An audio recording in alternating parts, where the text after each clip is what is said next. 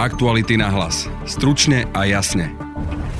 Je mimoriadne podozrivé, aby bývalý vysoký funkcionár mal zrazu miliónový majetok, ktorý nie je vysvetlený. O to viac, ak ide o človeka, ktorý už podľa bývalého vyšetrovateľa kauzy Gorila mal byť jedným z dôvodov, prečo by sa kauza Gorila podľa neho nemala vyšetriť. Investigatívec Martin Turček hovorí o Zoltánovi Perháčovi, svojho času aj šéfovi policajnej inšpekcie, ktorý figuroval aj v Gorile, dnes advokátovi, a to aj obvineného bývalého šéfa kriminálneho úradu Daniarov Ludovita Mako a Aktuality sú na stope ich spoločného biznisu. Nechce vysvetliť nič iné ako otázky, ktoré sa týkajú jeho klienta Ľudovita Makoa. O sebe Zoltán Perháč nechce povedať ani slovo a zostáva záhadou. A pozrieme sa aj na šumy o možnom postupnom odchádzaní Richarda Sulíka z vedenia strany, ktorú pred 10 ročím založil.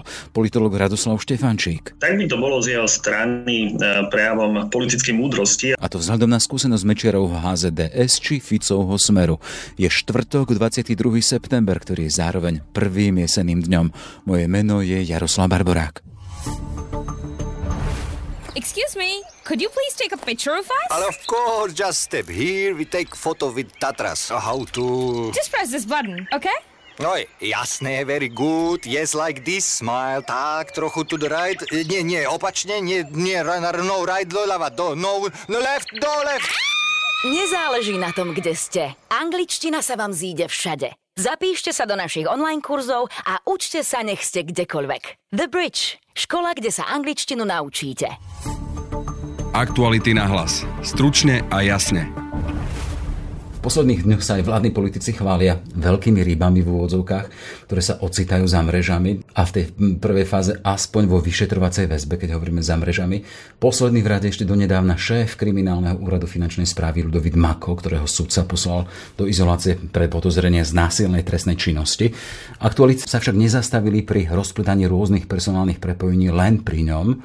Kolega Martin Turček z investigatívneho týmu sa pozrel na človeka, ktorý Makovi v úvodzovkách právne asistuje.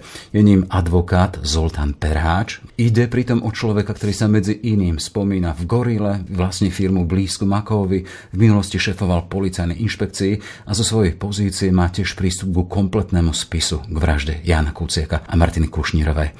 Martin, pekný deň, vítaj. Ahoj, Jaro.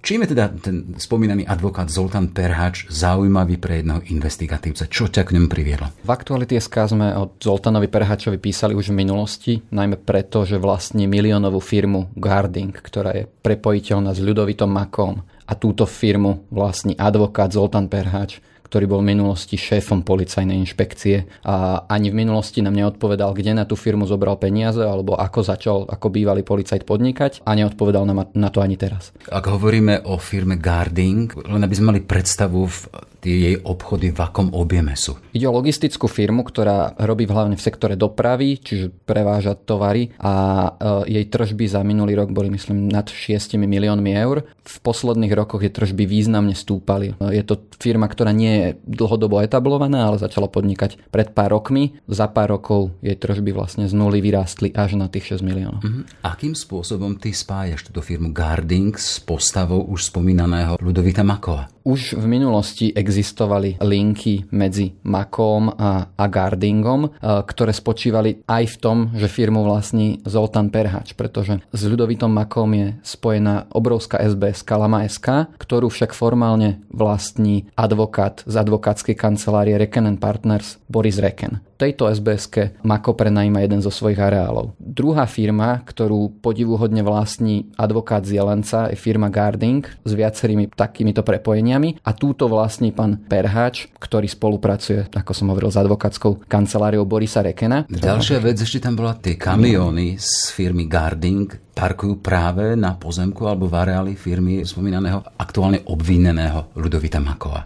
Túto vec sme objavili v Aktuality SK v podstate náhodou, keď e, cez víkend sme išli pozrieť, čo sa deje v areále Ludovita Makova a na naše prekvapenie tam parkovala 20 kamionov firmy Garding, ktorá už predtým bola spájana s nami s Ľudovitom Makom, ale to bolo potvrdenie jasného ekonomického vzťahu medzi Makom, ktorý vlastní areál, a Gardingom, ktorý tam parkuje kamiony. Nikdy sa nám nepodarilo podarilo dopátrať na základe akého zmluvného vzťahu alebo za akú odplatu Mako tento priestor prenajíma Gardingu. Jasné, keby tam parkoval jeden kamión, je to inak, tam parkuje nejaká 20 veľkých strojov.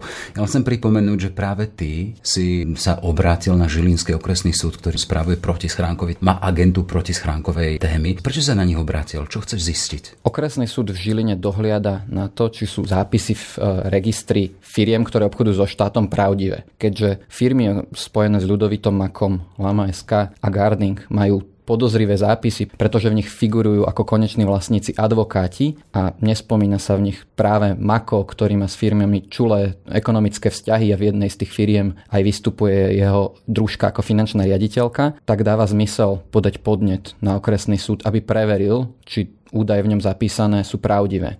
Mhm. A okresný súd momentálne preveruje, že či nie je nejaká klamlivá skutočnosť v týchto zápisoch proti štánkovom registri. Záverom takého preverovania môže byť čo aj skonštatovanie, že majiteľom alebo tým konečným užívateľom výhod môže byť práve tento obvinený Ludovít Mako? Formálne súd z pravidla nekonštatuje, že kto konkrétne je majiteľom, skôr konštatuje, že spoločnosť nedodala dostatok informácií, aby bolo jasné, že majiteľom sú tí, ktorí sú tam formálne zapísaní, čiže v tomto prípade advokáti Reken a Perhač. A v prípade, že toto súd skonštatuje, tak firma príde o biznis so štátom a môže čeliť obrovským pokutám. Čo to môže spraviť vo veci preukázanie toho personálneho prepojenia týchto ľudí? Súd samozrejme si vyžiada vždycky obrovské množstvo dôkazov, ktorými sa často aj podarí naozaj potvrdiť prepojenie medzi danou spoločnosťou a človekom, ktorý údajne ovláda, ale napriek tomu súd nekonštatuje, že spoločnosť vlastní ten a ten, ale tieto prepojenia bývajú dôvodom na to, že súd rozhodne, že zápis nie je pravdivý alebo nie je úplný a keďže rozhodnutia sa zverejňujú, tak vedia z nich čerpať neskôr aj novinári a vidieť, na základe čoho súd danú firmu vymazal z registra. Mm-hmm. Ty sám si konfrontoval aj Zoltana Perháča s tvojimi zisteniami alebo s tvojimi teda aspoň e, naznačenou líniou, akým spôsobom reagoval? Keď som sa advokáta Ľudovita Mako a Zoltana Perháča Perháča pýtal na obvinenie Ľudovita Makoa, tak niekoľko minút veľmi korektne a otvorene rozprával o tom, ako Ľudovit Mako vypovedal, ako podali stiažnosť proti obvineniu a tak ďalej. Avšak ako náhle som sa začal pýtať na jeho samotného, na to, kde zobral zdroje na vybudovanie obrovskej firmy alebo na jeho manželku na inšpekcii, tak odpovedať prestal. Čo ti z toho vyplýva? Vyplýva mi z toho, že je si myslím mimoriadne podozrivé, aby bývalý vysoký funkcionár mal zrazu miliónový majetok, ktorý nie je vysvetlený. O to viac, ak ide o človeka, ktorý už podľa bývalého vyšetrovateľa kauzy Gorila Jendrušaka mal byť jedným z dôvodov, prečo by sa kauza Gorila podľa neho nemala vyšetriť. Toto povedal Tomovi Nicholsonovi a bolo to uvedené v Nicholsonovej knihe o Gorile. Tá jeho figurácia v Gorile to je práve tento úsek. Áno, že vtedajší vyšetrovateľ Gorily, alebo už vtedy bývalý vyšetrovateľ Gorily sa vyjadril, že si nemyslí, že táto kauza naozaj bude vyšetrená a jedným z dôvodov mal byť vtedajší šéf inšpekcie Zoltán Perhač, ktorý sa pozná s postavami ako Jan Rejda a ďalšie podozrivé osoby. Hej, e, s Zoltánom Perháčom sú ešte ďalšie zaujímavé skutočnosti spojené. Teda, ak sme tu uvádzali v úvode, či už to, že šéfoval policajnej inšpekcii, zastupoval viacerých nespokojných policajtov, ktorí sa súdili s policiou, či s rezortom vnútra, ale tá ďalšia a vec, ktorá sa nás týka, je aj e, vyšetrovací spis v prípade vraždy Jana a Martiny.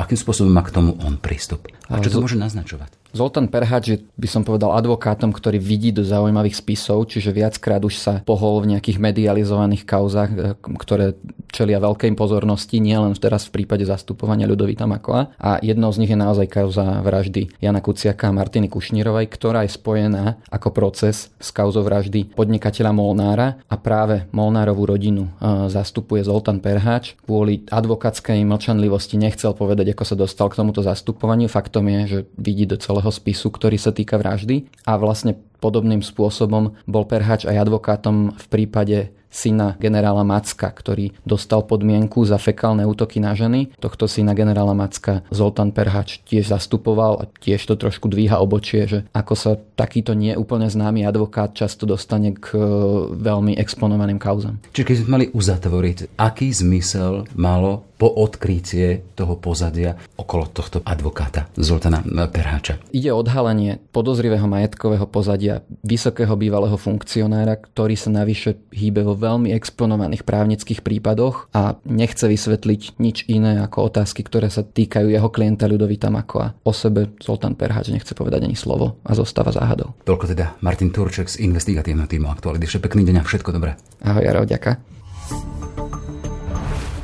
Sloboda Solidarita od začiatku sa spája s menom Richarda Sulíka.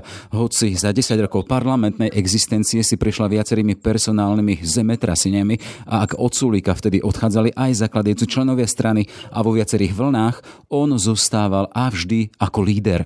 Aktuálne prenikajú šumy, že je pripravený vedenie postupne odovzdať. A paradoxne v čase, keď je strana vo vláde, rastuje percentá, má pripravovať projekty pre viac miliardovú ponuku pomoci z Bruselu. Čo sú to za signály? Signály. Nechce len mobilizovať pre ešte väčšiu podporu. Téma pre politologa Radoslava Štefančíka. Pekný deň, pozdravujem. Dobrý deň, prajem. Pán Štefančík, ako vyhodnocujete tie signály o tom možnom Sulíkovom oslobodzovaní sa od predsedníckej pozície v strane, ktorej dal život? V prvom rade treba povedať, že v živote slovenských politických strán je voľba stranického predsedu veľmi dôležitým momentom, kedy sa rozhoduje nielen o prítomnosti, ale predovšetkým o budúcnosti daného subjektu. A keď sa pozrieme na doterajšiu skúsenosť e, iných politických strán, tak je evidentné, že mnohé politické strany nie sú schopné prežiť tento moment, e, prípadne k tomuto rozhodovaniu ani nedôjde. To znamená, že ak sa pozrieme napríklad na HZDS alebo na Smer, tak e, tam prakticky k výmene predsedu nedošlo a strana zanikla v prípade HZDS alebo upadá v prípade Smeru so stratou popularity stranického predsedu.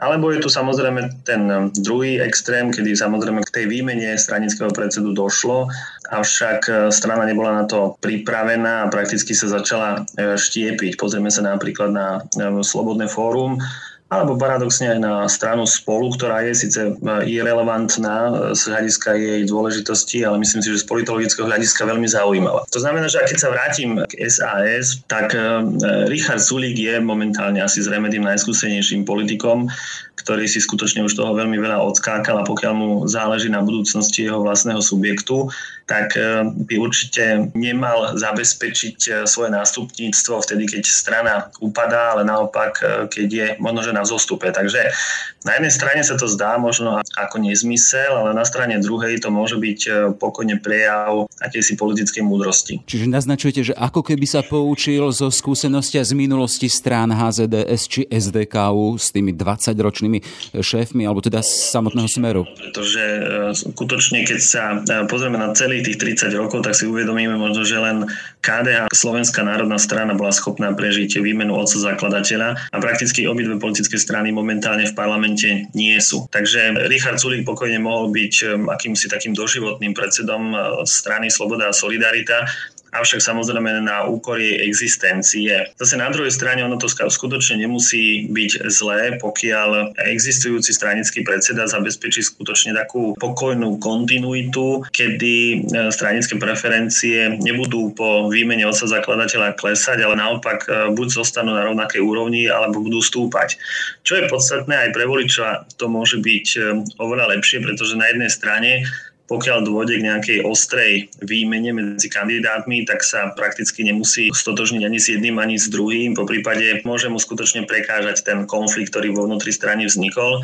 Naopak, keď e, si strana alebo otec, otec zakladateľ zabezpečí svojho následovníka bez ohľadu na to, že či to bude v tomto prípade pani Nikolsonová alebo pán Gröling, tak um, sa voličovi môže samozrejme rozhodovať oveľa jednoduchšie aj z toho dôvodu, že Richard Sulík zrejme ešte stále bude niekde v pozadí toho budúceho vedenia strany. Vy hovoríte o akomsi pripravovaní svojho následníka alebo následovníka, len túto v tomto prípade zatiaľ nezazneli slova o tom, že by on si niekoho pripravoval.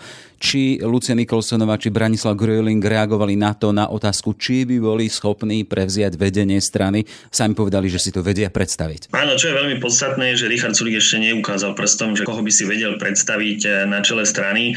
Zase na druhej strane treba povedať, že Richard Sulik sa v priebehu ostatných rokov ako keby zbavil všetkých takých tých vážnejších svojich konkurentov, ktorí by mu možno, že po výmene neprejavovali takú dôveru, ako mu povedzme budú prejavovať či už pán Gröling, pani Nikolsonová, alebo povedzme niekto úplne iný. Znamená to, že e, po tom poslednom vnútrostranickom rozpore, po ktorom e, odišiel pán Galko a ďalší bývalí poslanci tejto strany. A bolo to tesne pred voľbami? Áno, tesne pred voľbami, čo bolo samozrejme z pohľadu budúcnosti SAS mimoriadne riskantným krokom a rozhodnutím e, Richarda Sulíka, ale ukazuje sa, že to bolo samozrejme veľmi prezieravé, pretože ak by sa strana rozpadla až po voľbách, kedy by povedzme časť poslancov odišla z SAS, tak by sa prakticky mohol rozpadnúť poslanecký klub. Naopak poslanecký klub SAS momentálne, hoci možno, že v menšom počte, ako by mohol byť, keby ostal pán Galko v SAS, ale zase na druhej strane stabilne funguje a podporuje túto vládnu koalíciu. Spomínali sme o tom, teda spomínali ste percenta podporu strany. Ja len pripomeniem, že vo voľbách získala SAS týchto v februárových voľbách 6,2%. Pri tom poslednom prieskumu mediánu pre RTVS je vychádza takmer 12%, pres 1 desatiny percenta. A tu sa chcem spýtať, čo hovoríte na takúto úvahu, že šumy o tom Sulikovom odchode majú možno aj mobilizovať podporu jeho strane aby v čase, keď sa pripravujú podklady pre bezprecedentnú europomoc vo výške tých 7 miliard, ktorý sa hovorí, v čase, keď sám Súlik deklaruje, že by do plánu reformiem rád presadil svoje veci, odvodový bonus, získal by silnejšie postavenie, nejakú väčšiu váhu pod opretu volickou podporou, lebo vieme, že oproti e, Matovičovomu Olanu e, je predsa len záostava. Hovoríme o tej váhe presadzovať, i si za svojim presadiť svoje. Nemôže byť to, že týmto svojim ohlásením alebo pustením šumu, že som pripravený vzdať sa, mobilizuje len ďalšiu podporu? Osobne si to e, veľmi neviem predstaviť, ako by k tej mobilizácii mohlo dôjsť, pretože e, väčšinou sa mobilizuje vtedy, keď plánuje ostať e, vo funkcii stranického predsedu Skôr naopak, Richard Sulík by potom, ako sa vzdá funkcie stranického predsedu, mohol mať dokonca slabšie postavenie eh, vzhľadom na to, že už nebude stať na čele eh, politickej strany. Eh, videli sme to v minulosti, kedy povedzme premiér alebo premiérka nebola predsedom politickej strany a jednoducho sme videli, že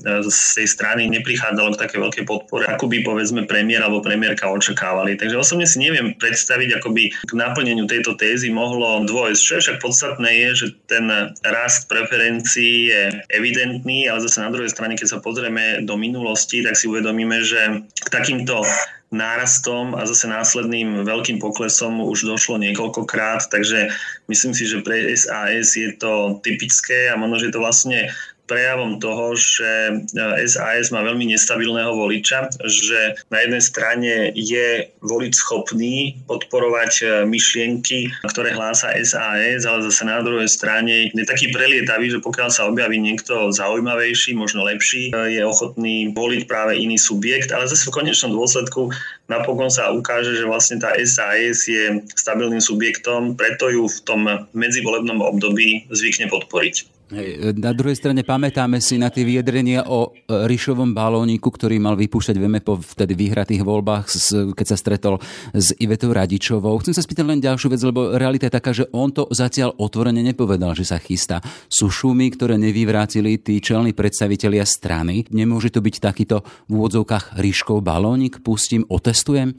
Tak samozrejme, Richard Sulík e, už prešiel svojim vývojom a pevne verím, že už to nie je ten Ríško, ktorý by držal balónik, ale je to skutočne ten, ktorý sa snaží aj niečo urobiť. A myslím si, že sa veľmi poučil aj z toho, ako pristúpil k hlasovaniu o dôvere premiérke Radičovej, po ktorom prakticky došlo nielen k pádu e, Radičovej vlády, ale k tomu dlhému štvoročnému obdobiu samovlády strany Smer, takže Richard Sulik si musí byť e, tejto skutočnosti vedomý a skutočne práve tým, že túto skúsenosť má momentálne pôsobiť ako vyzretý politik. E, otázne samozrejme je, aké sú jeho ďalšie plány ale zase ak by skutočne uvažoval, že nahradí e, samého seba teda niekým iným, že pustí predsednícke kreslo niekomu inému, tak by to bolo z jeho strany e, prejavom politickej múdrosti, ale ako sám hovoríte, ono to nie je 100% isté, takže zase e, nepripisujme mu dopredu vlastnosť, ktorou skutočne zatiaľ nemusí disponovať. Čiže budeme to aj s vami veľmi pozorne sledovať. Presne tak. Toľko teda budúcnosť Richarda Sulika a jeho strany a politolog Radoslav Štefančík. Pekný deň a všetko dobré. Ďakujem pekne za pozvanie. Aktuality na hlas. Stručne a jasne.